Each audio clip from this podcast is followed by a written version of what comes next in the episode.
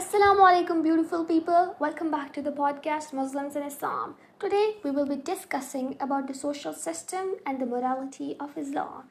I will start by an hadith, an important hadith of the Prophet, peace be upon him, goes on. Religion is not what one formally or ritualistically practices, but one how deals with others. Reading this hadith tells us that it is not sufficient for us only to be pious without performing deeds which demonstrates one's beliefs. I would share an incident here. Um, it is reported that the Prophet once entered a mosque and saw at prayer a vulnerable old man with a long white beard. He was told that the man was in the mosque all day long, worshipping and dispensing the words of Allah to others. The Prophet then asked that how he earned his living, and was told that a merchant, well known for his piety, supported him.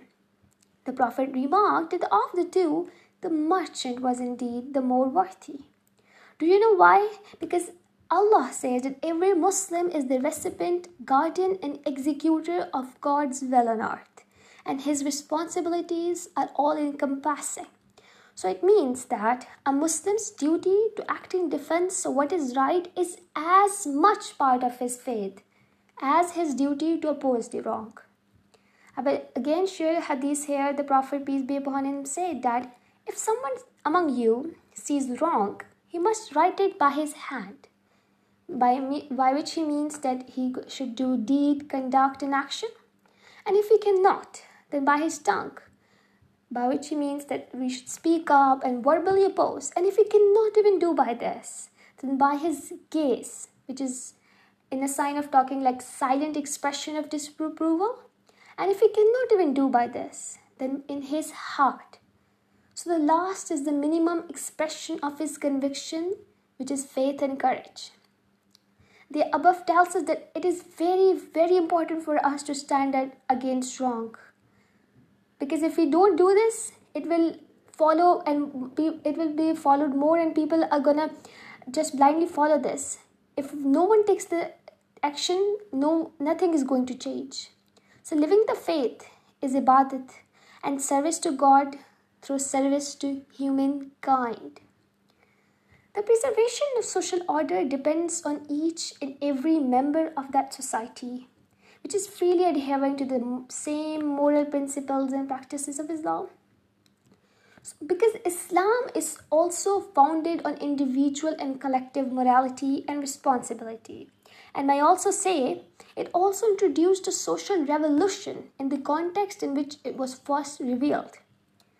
So, collective morality is expressed in the Quran in terms of equality, justice, fairness, brotherhood, mercy, moreover, compassion, solidarity, and we can also say freedom of choice. But who is responsible for it?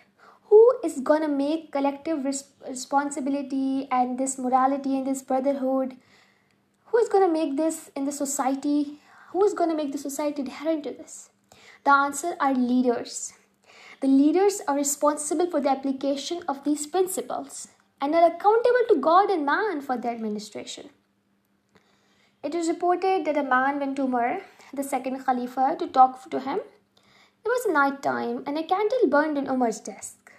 So Umar asked the man if he wanted to discuss was personal. The man said that it was, and Umar extinguished the candle so as not to burn public funds for a private purpose, which tells us that leaders in Islam, whether heads of state or heads of family or private enterprise, have a higher burden or responsibility than others. They cannot simply um, go to somewhere and uh, do everything a common people do. Like, for if I give an example, a common example in which we can all relate, if you're prime minister, the prime minister of your country goes to a local stall and uh, goes to a bartender and um, start acting like common people without his security or services, you're gonna act like, is the prime minister okay, or what is he doing? You're not gonna feel comfortable with it, because you know that at the social status he is, he is not adherent to be here among the common people.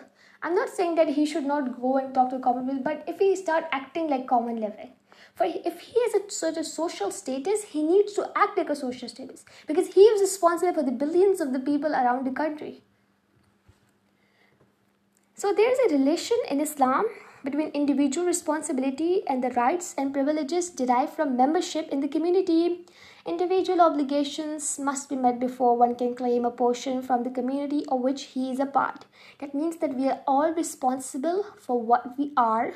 Rather than, first of all, we should not think about contribution to the society. We should think about making contribution to ourselves, of what we are.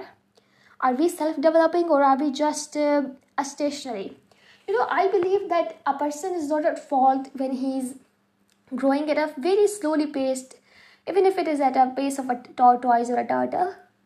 But if the person is stationary, that means he's not improving. If his tomorrow is not different than his yesterday, or if he is at the same position, at the same mind, at the same thought he was yesterday, then that's no progress or no change for him. It's like it's like it cannot be called a quality of a human being, because a human being should always progress further and further for the contribution, for the betterment of himself and the society.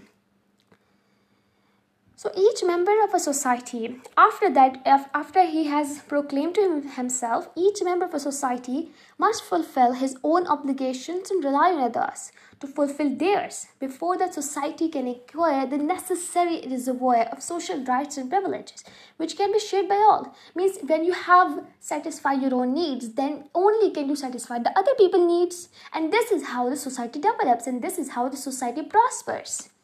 The notions of brotherhood and solidarity not only impose upon the community the duty to care for its members, but also cares each person to use his initiative to carry out the individual and social responsibilities according to his ability.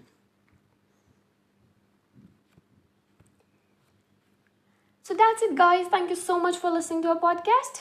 In the next episode, we're going to further talk in detail about the principles of morality I mentioned earlier. Like brotherhood equality fame justice and the forbearance and forgiveness the most important part of Islam and ٹر the next episode اللہ حافظ